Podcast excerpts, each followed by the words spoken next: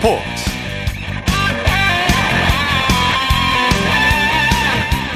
여러분 안녕하십니까? 아나운서 이창진입니다. 스포츠의 묘미는 짜릿한 역전에 있죠. 어떤 스포츠든 한 치 앞도 예상할 수 없지만 막판에 펼쳐지는 역전 승부는 그야말로 손에 땀을 주게 하는데요. 스포츠를 보는 재미가 바로 이런 역전극에 있죠. 오늘 프로농구에서는 캐롯이 경기 종료 0.5초를 남기고 극적인 역전골을 터뜨려 역전승의 주인공이 됐습니다. 자세한 소식은 잠시 후 농구 전문 기자와 살펴보겠습니다. 토요일 스포츠 버스 먼저 프로배구 소식으로 시작하겠습니다. 스포츠 동아의 강산 기자와 함께합니다. 안녕하세요. 네, 안녕하세요. 오늘 경기장 분위기는 어땠나요? 네, 오늘 남자부 경기가 열린 의정부에는 2,023명의 관중이 입장했고요. 여자부 경기가 열린 김천에는 3,299명의 관중이 들어찼습니다. 예. 최근에 꾸준히 남녀부 관계없이 2,000명 이상의 평균 관중이 들어차고 있는데요. 그만큼 배구 인기가 식지 않고 있다는 의미로 볼 수 있겠습니다. 예. 자, KB 손해보험이 OK금융그룹에게 완승을 거뒀네요. 네, 그렇습니다. 오늘 남자부 경기에서는 KB손해보험이 OK금융그룹을 세트스코어 3대 0으로 제압했습니다. 네. 2연승을 달린 KB손해보험은 승점 30점을 마크했고요. 4연패에 빠진 OK금융그룹은 승점 37점으로 4위에 그대로 머물렀습니다. 예. KB손해보험이 리시브와 수비도 좋았고 다양한 공격으로 OK금융그룹을 제압했어요. 네, 그렇습니다. KB손해보험은 오늘 리시브 정확도 51%, 디그 정확도는 82%를 기록하면서 예. 수비에서 상당히 좋은 모습을 어, 보여줬습니다. 82%는 대단히 높으네요. 네. 그렇습니다. 미스가 다섯 개밖에 되지 않았으니까요. 네. 이게 결국 공격 기회 창출로 이어졌고요. 또 59.2%의 높은 공격 성공률이 승리의 원동력이 됐는데 네. 오늘 KB의 승리는 데이터를 보면 확실히 알 수 있겠죠. 네. 비에나 선수가 앞에서 끌고 한성정 선수가 뒤에서 받쳐줬죠? 네, 맞습니다. 오늘 비에나 선수가 20점의 공격 성공률 50%, 한성정 선수는 10석점을 올리면서 무려 80%의 공격 성공률을 보였습니다. 7점을 올린 황경민 선수까지 힘을 보태면서 가장 이상적인 승리 공식을 보여줬습니다. 네. OK금융그룹 석준욱 감독이 팬들에게 사과했네요.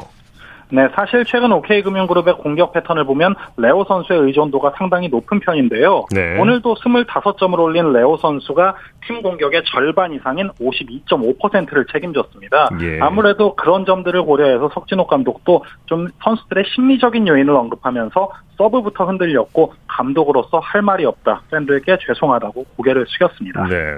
남자 배구 순위 싸움이 갈수록 치열해지고 있죠.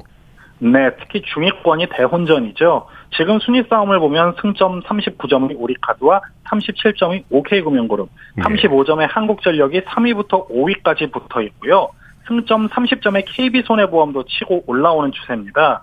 이제 팀당 10경기 정도를 남겨둔 상황에서 막판 순위 싸움이 굉장히 흥미로울 전망입니다. 예. 여자부 경기 살펴보죠. 한국도로공사가 IBK 기업은행을 꺾고 3위 굳히기에 들어갔네요. 네, 그렇습니다. 여자부 경기에서는 도로공사가 기업은행을 3대 1로 꺾고 4연승을 달렸는데요. 승점 44점으로 3위 굳히기에 들어갔고 4위 인삼공사와 승점 차도 9점까지 벌렸습니다. 네. 도로공사가 블로킹에서 우위를 보였죠. 네, 맞습니다. 오늘 도로공사는 블로킹에서 14대 8로 우위를 보인 게 승리 요인이었죠. 특히 세트 스코어 1대 0이던 2세트 듀스 접전을 28대 26으로 따내면서 승점 1점을 확보한 것이 심리적인 안정감으로 이어졌습니다. 네. 외국인 선수들 싸움에서도 승패가 갈렸다고 볼 수가 있어요. 그렇습니다. 도로공사는 캣벨 선수가 합류한 뒤에 공격력이 확실히 살아났는데요. 오늘도 양팀 통틀어 최다인 29점에 공격 성공률 48%로 힘을 보탰고요. 네. 기업은행 산타나 선수는 19점을 올렸지만 팀의 승리로 이어지진 못했습니다. 네. 박정화와 배우나 선수도 팀 승리에 힘을 보탰죠? 네, 그렇죠. 오늘 도로공사는 박정아가 23점, 배윤아가 블로킹 5개 포함 12점을 올리면서 캡벨의 뒤를 바쳤습니다. 네네. 확실한 공격 자원을 보유하고 있으면서도 그 에이스에게 의존하지 않는 다양한 패턴이 승리 요인이었습니다. 네. IBK 기업은행 블로킹에서도 밀리고 범실도 많았어요. 네, 기업은행은 오늘 높이에서 확실히 도로공사에 밀렸고 범실도 29개로 도로공사보다 13개나 많았습니다. 특히 듀스 접전을 벌이다 패한 2세트에 나온 범실 7개가 특히 뼈 아팠습니다. 네. V리그 내일 경기 일정과 관전 포인트 짚어주시죠. 네, 내일은 수원에서 남자부 한국전력과 현대캐피탈, 장충체육관에서 여자부 GS칼텍스와 페퍼저축은행이 맞붙습니다. 한국전력은 내일 승리를 따내면 4위 자리로 올라설 수 있는 절호의 기회고요. 2위 현대캐피탈 역시 선두 대한항공의 3점 차로 추격이 가능한 상황입니다. 그만큼 양 팀 모두 총력전을 펼쳐 승리를 다짐하고 있습니다. 네, 소식 감사합니다. 네, 고맙습니다. 프로배구 소식 스포츠 동아의 강산 기자와 함께했고요. 이어서 프로농구 소식 살펴보겠습니다. KBS N스포츠의 손대범 농구 해설위원과 함께합니다. 안녕하세요. 네, 안녕하세요. 먼저 남자부부터 살펴보죠. 선두 KGC 인삼공사가 최하위 삼성을 꺾었네요.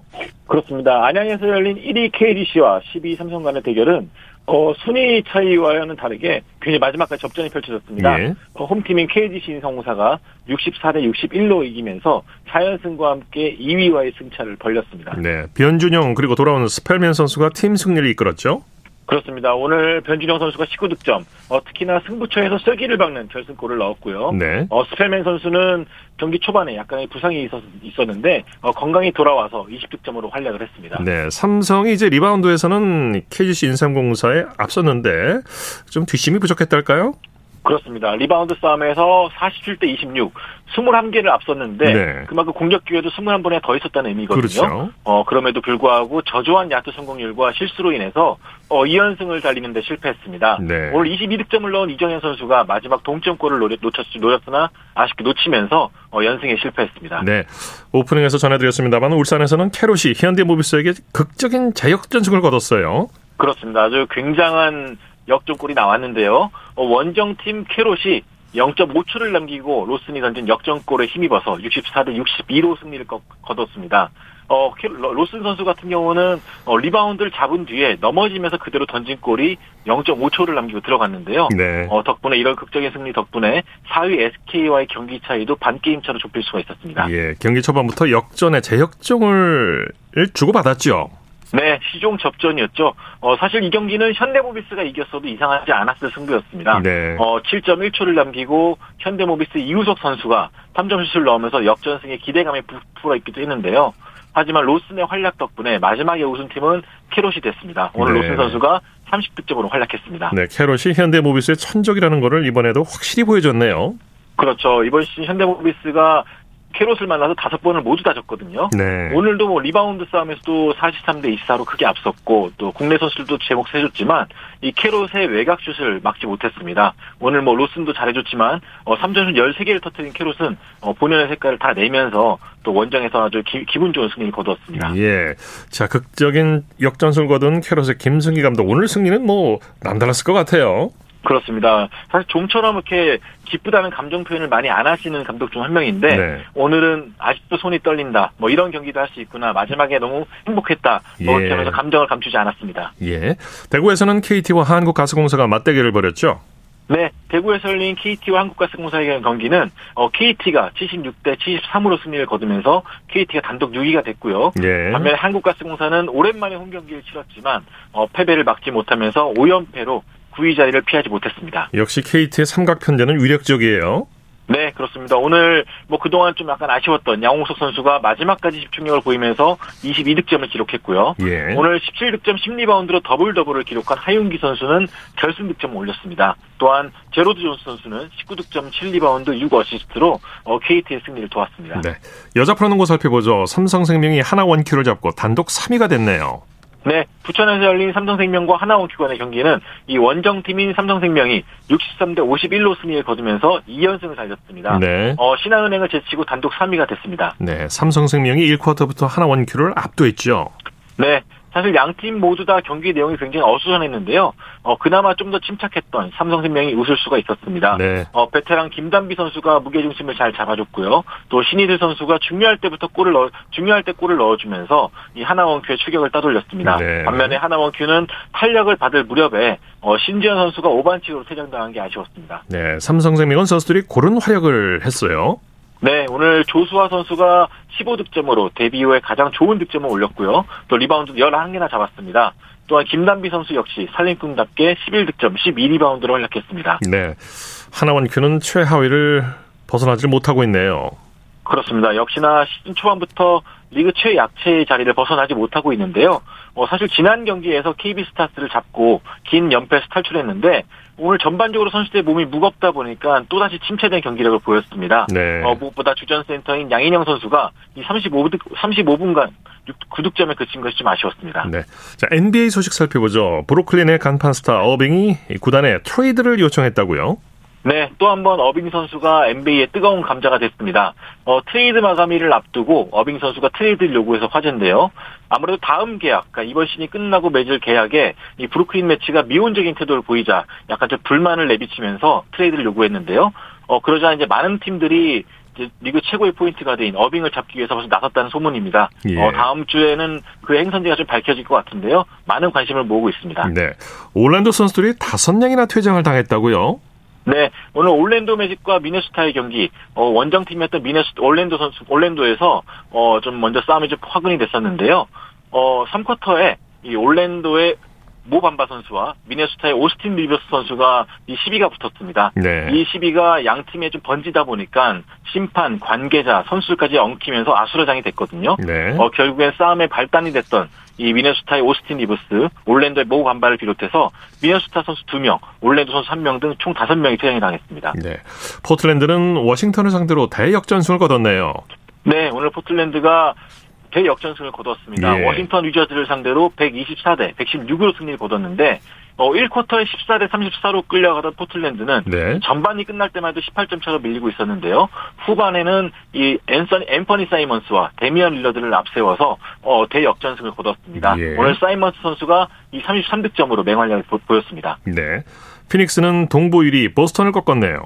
네, 오늘 피닉스 선수가 원정에서 뜻깊은 승리를 거두었습니다. 이 동부 원정에서 이 동부 선두팀인 보스턴 셀틱스를 106대 94로 꺾었는데요. 네. 어, 오늘 미칼 브리지스 선수가 25득점, 또 다리오 사리치와 디안드레 에이튼 선수가 나란히 더블 더블을 기록하면서 이 수비가 좀 무너진 보스턴을 상대로 의미 있는 승리를 거두었습니다. 네. 내일 국내 프로농구 경기 일정 관전 포인트 짚어주시죠. 네, 내일 남자 프로농구 3경기가 열립니다. 이 울산에서는 현대모비스와 DB, 전주에서는 KCC와 LG, 그리고 잠실에서는 SK와 캐롯 간의 경기가 열리는데요.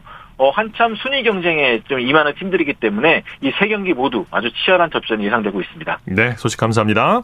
고맙습니다. 프로농구 소식 KBS N스포츠의 손대범 농구 해설위원과 함께했습니다.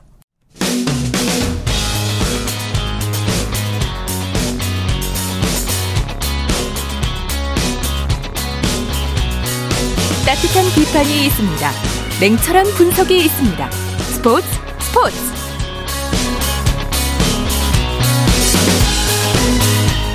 토요일 스포츠 스포츠 생방송으로 함께하고 계십니다. 9시 32분 지나고 있습니다. 이어서 축구 소식입니다. 중앙일보의 박린 기자와 함께합니다. 안녕하세요. 네, 안녕하세요. 자, 잉글랜드 토트넘의 손흥민 선수 이제 뭐 완전히 몸이 풀린 그런 모습인데 이번 주말에 맨시티를 상대하죠. 네, 한국 시간으로 일요일에서 월요일로 넘어가는 새벽입니다. 6일 오전 1시 반에 어, 맨시티와 프리미어리그 홈 경기를 치르고요. 어, 토트넘은 지금 11승 3무 7패 승점 36점으로 그 5위거든요. 예. 어, 다음 시즌 유럽 챔피언스리그 진출권이 걸린 그 4위 메뉴에 승점 3점 뒤져 있어서 예. 어, 승리가 좀 필요한 상황이고요. 뭐 말씀하신 대로 어, 최근에 골 감각이 살아난 손흥민 선수의 역할이 중요한 상황이고요. 어, 상대팀 맨시티는 선두 아스날의 승점 5점 뒤진 그 2위 팀이고요. 또 우승을 경쟁하고 있는 어, 강호입니다. 네, 손흥민 선수 두 경기 연속골에 도전하죠.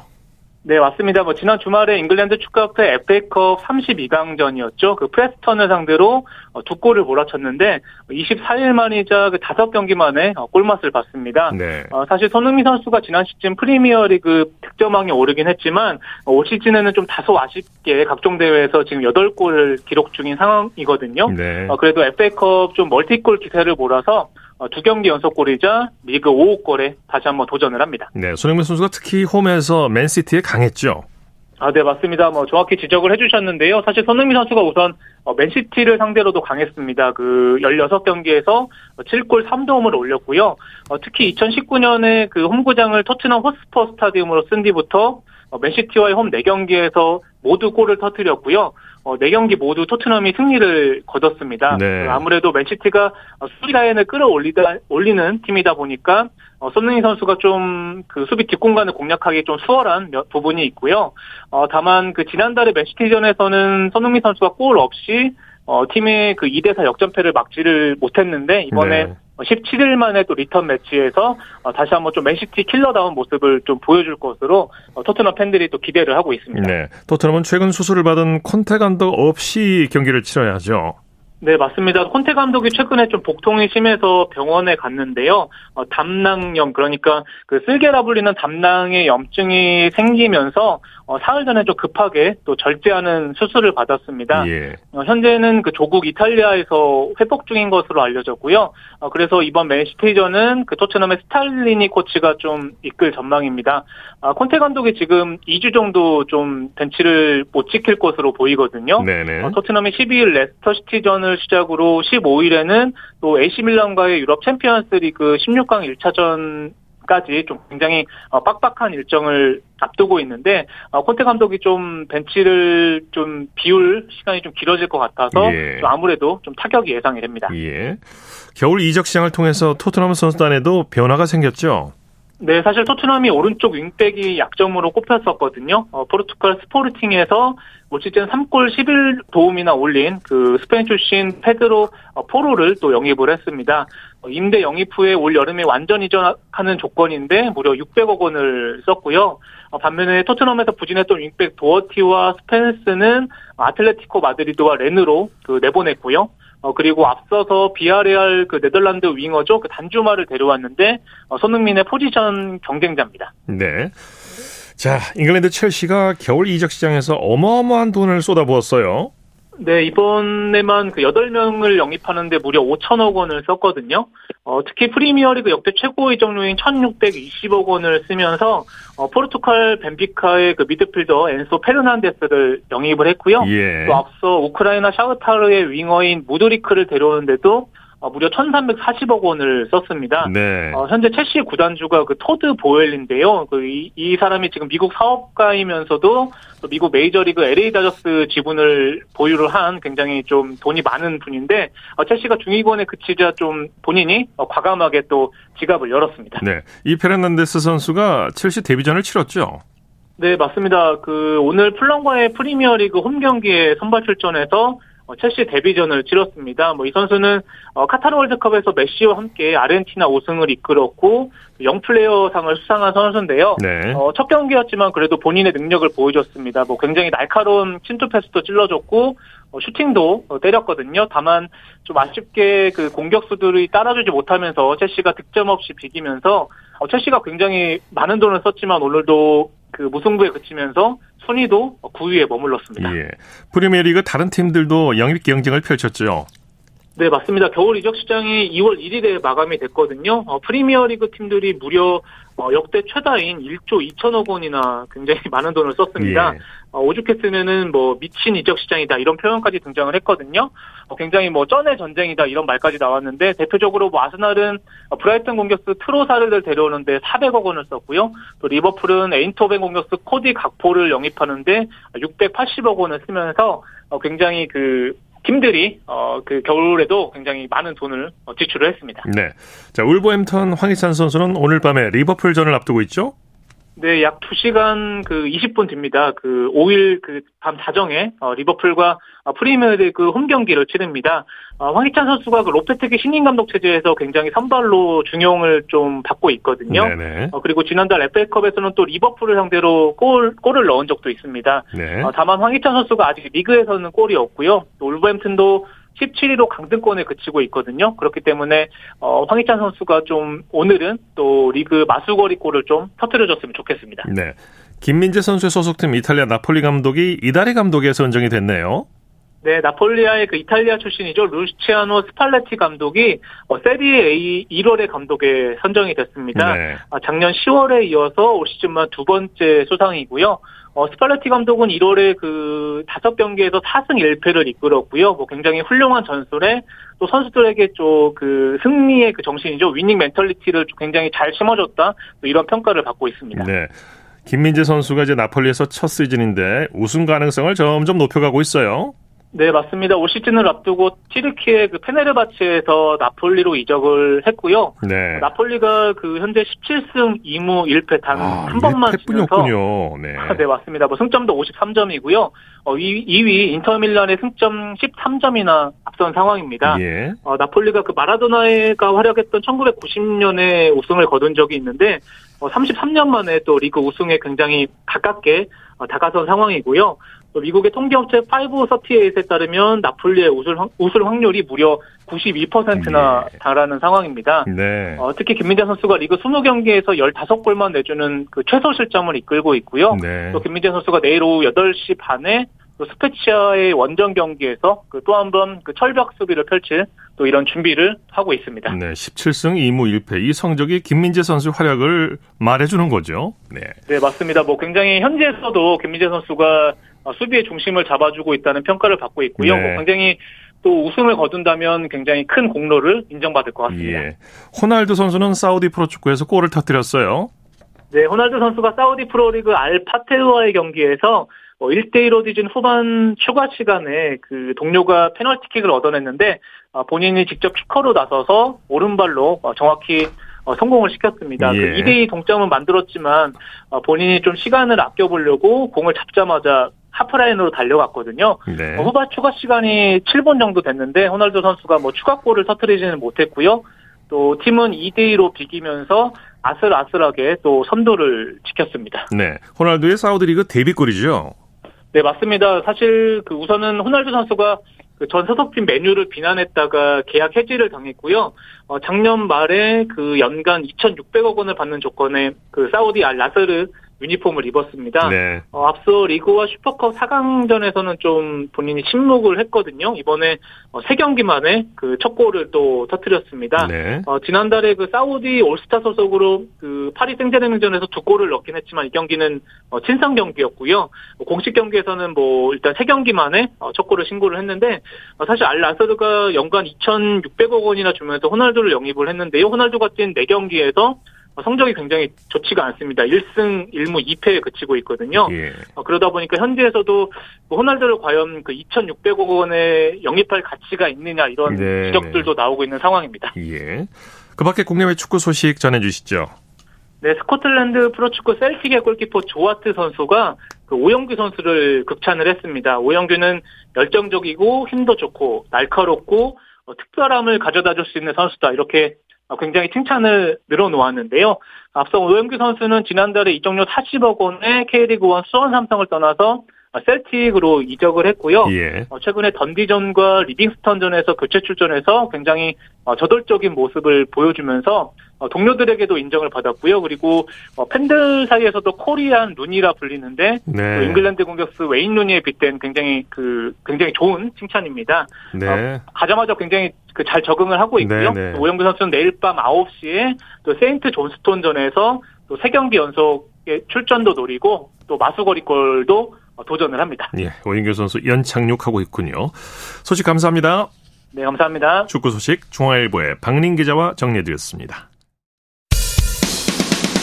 쳤다 하면 홈런이고 슛 한편의 드라마. 그것이 바로 그것이 바로 손에 잡힌 우승 트로피. 목에 걸린 그 배달. 너와 내가 하나 되는 그것이 바로 그것이 바로 그것이 바로 꿈꾸던 스포츠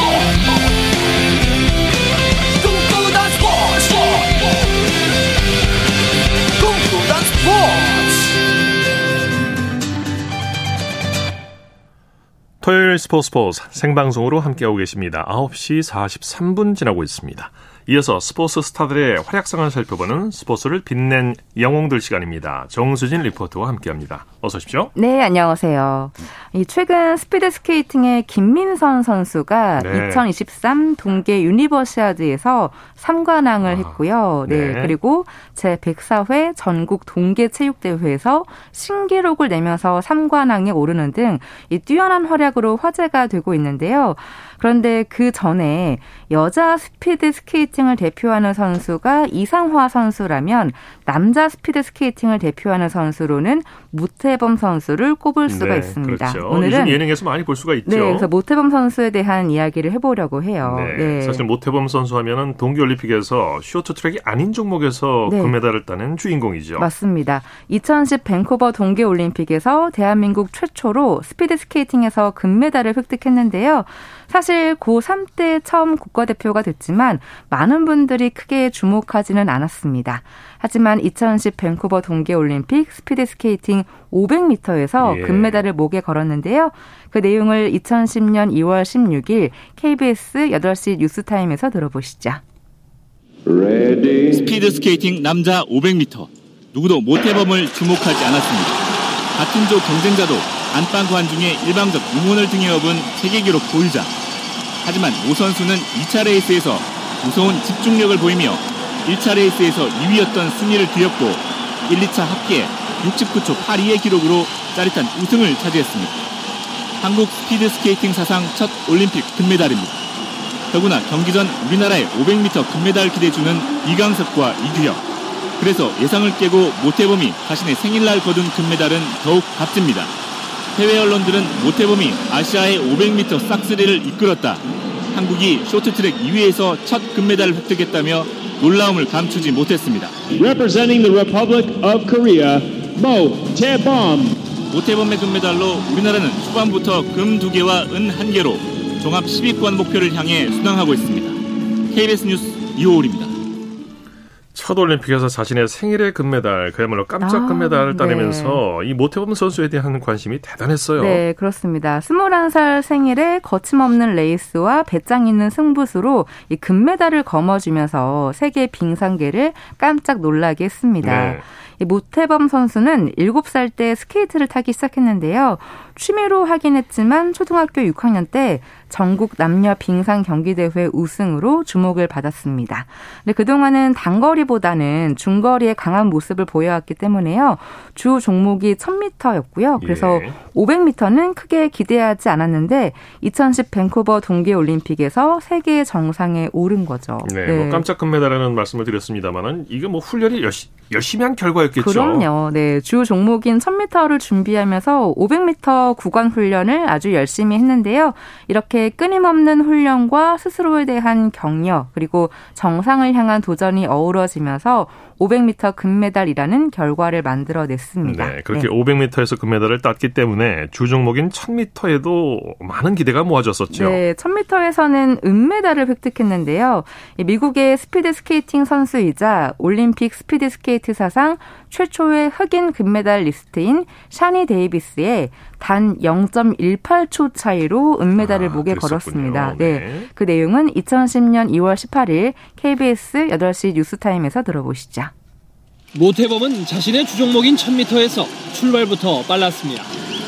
놀랄만한 스피드로 200m에서 미국의 헤드체들에게 0.57초 앞서며 레이스를 주도했습니다. 체력이 극에 달하는 200m를 남기고도 속도를 줄이지 않았습니다. 힘차게 날을 차며 1분 09초 12 단숨에 1위로 올라섰습니다. 마지막 조에 출전한 미국의 샤니 데이비스가 초반 모태범보다 늦어 한때 이관왕이 기대되었습니다. 그러나 데이비스가 흑색 탄환이라는 별명답게 후반 가속도를 붙여 1분 08초 94로 결승선을 통과했습니다. 모태범은 결국 0.18초 차로 아쉽게 이관왕에 오르는 데 실패했지만 세계 기록 보유자의 간담을 서늘케 하는 멋진 승부를 펼쳤습니다. 만족했는데요. 또 샤니 선수가 너무 잘 타갔고요. 네, 좀 아쉽네요. 은메달을 보태 우리 스피드 스케이팅 선수로는 처음 올림픽에서 두 개의 메달을 거머쥔 모태범은 올해 1500m에 출전해 금메달을 가져간 샤니 데이비스와 다시 한번 맞대결을 펼칩니다. KBS 뉴스 김호환수입니다. 자, 이렇게 밴쿠버 동계올림픽에서 좋은 성적을 냈기 때문에 4년 뒤 올림픽에 대한 기대도 컸었죠. 네, 그 올림픽 이후에 월드컵과 세계 선수권에 참가하면서 이 자신의 존재를 세계 무대에 보여줬는데요. 네. 특히 2013년 3월에 이 세계 스피드 스케이팅 선수권 대회 500m에서 2년 연속 우승을 차지했고요. 같은 해 12월에는 어 2014 소치 올림픽을 앞두고 열린 마지막 월드컵 시리즈에서 500m 금메달을 따내면서 하면서 시즌 첫 2관왕에 오르기도 했습니다. 예. 2013년 12월 9일 KBS 뉴스 광장에서 그 내용 들어보시죠. 스피드 스케이팅 남자 단거리 간판 모태범 선수가 소치 올림픽을 앞두고 열린 마지막 월드컵 시리즈에서 잇따라 금메달을 따내면서 시즌 첫 2관왕에 올랐습니다. 이승철 기자입니다. 모태범은 첫 100m를 9초 66에 끊으며 쾌조의 스타트를 보여줬습니다. 이어 폭발적으로 속도를 올리며 구간 기록을 단축했고 500m 결승선을 34초 876에 통과했습니다. 일본의 가토 조지의 0.002초 앞서 간발의 차로 1위에 오른 겁니다. 모태범은 1000m에 이어 다시 한번 금메달을 획득했고 올 시즌 처음으로 2관왕에 오르는 기쁨도 누렸습니다. 500m 월드컵 포인트에서도 경쟁자인 네덜란드의 미첼 물더를 제치고 1위에 오른 모태범. 소치 올림픽을 앞두고 열린 마지막 월드컵 시리즈에서 컨디션이 절정에 올랐다는 점이 메달 전망을 밝게 하고 있습니다. 네, 네, 이렇게 좋은 성적을 냈지만 정작 올림픽에서는 500m에서 4위 그리고 1000m에서는 12위를 기록하며 메달 획득에는 실패했습니다. 예. 이후 2018 평창 동계올림픽 개회식에서 선수 대표 선서를 하기도 했지만요. 500m에서는 최종 16위를 기록했고 1000m에서는 훈련 도중 허리 부상으로 차민규가 대신 출전하기도 했죠. 네. 네. 2018 평창 동계올림픽이 모태범 선수의 마지막 올림픽이었죠. 네, 2018 평창 동계올림픽을 끝으로 이 스피드 스케이팅 선수는 은퇴를 했고요. 예. 이 경륜의 스피드의 매력을 느끼면서 프로 경륜 선수에 도전을 했는데 하지만 또 부상으로 인해서 좋은 활약을 펼치진 못했습니다. 지금은 예능에서 활발하게 활동하고 있죠. 네. 네. 자, 스포츠를 빛낸 영웅들 정수진 리포터와 함께했습니다. 수고했습니다. 네, 고맙습니다.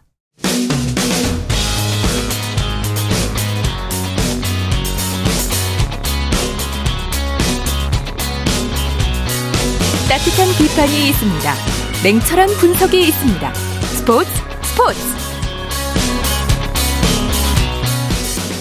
이어서 다양한 종목의 스포츠 소식을 전해드리는 스포츠 와이드 시간입니다. 이혜리 리포터와 함께합니다. 어서 오십시오. 네, 안녕하세요. 자, 여자 배드민턴을 대표하는 안세영 선수가 국제대회 2연속 우승을 달성하면서 두 개의 금메달을 안고 귀국했죠? 네, 한국 여자 배드민턴의 에이스 안세영 선수가 지난달 31일 화요일에 금메달 2개와 은메달 1개를 목에 걸고 인천국제공항 입국장에 모습을 드러냈습니다. 예. 안세영 선수는 인도 오픈과 인도네시아 오픈 에서 각각 금메달을 땄고요.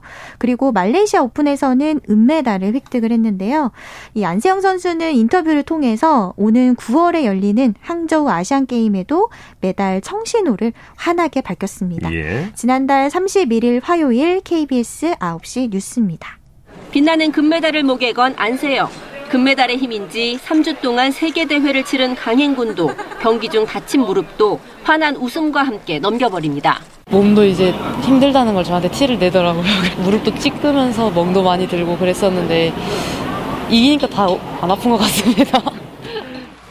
새해 첫 일정으로 시작한 동남아 세계대회는 말 그대로 안세영의 도장 깨기 무대였습니다. 말레이시아 오픈에서 상대 전적 1승 8패였던 천적, 천이페이를 꺾으며 기세를 올렸고 인도 오픈에선 또 다른 숙적이자 세계 랭킹 1위, 일본의 야마구치를 넘어 정상에 올랐습니다.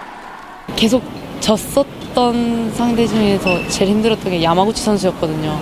많이 부딪혀보고 많이 깨져도 보면서 발전할 수 있었던 것 같아요.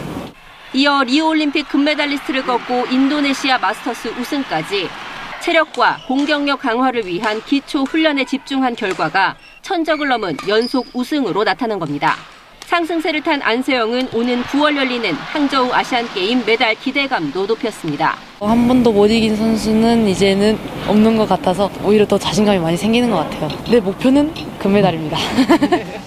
안세영은 오는 3월 독일 오픈과 전용 오픈에 출전해 항저우까지 계속될 금빛 스매싱을 이어갈 예정입니다.